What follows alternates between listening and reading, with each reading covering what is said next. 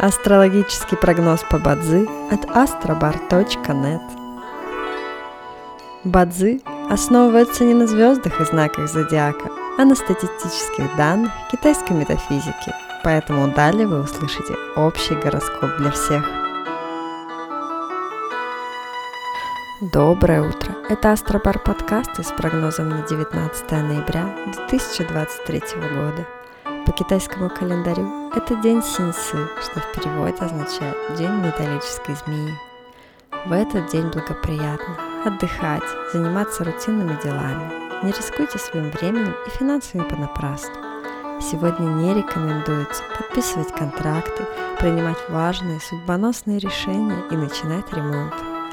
В каждом дне есть благоприятные часы, часы поддержки и успеха.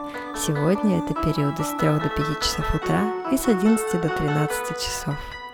Также есть и разрушительные часы, в которые не стоит начинать важные дела. Сегодня это период с 21 до 23 часов. Рожденным в год свиньи сегодня рекомендуется снизить свою активность и переждать, пока день закончится, иначе любые начатые дела, особенно новые, рискуют потерпеть фиаско.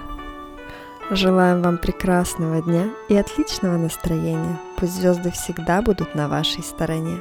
С вами был астрологический прогноз по Бадзи от astrobar.net.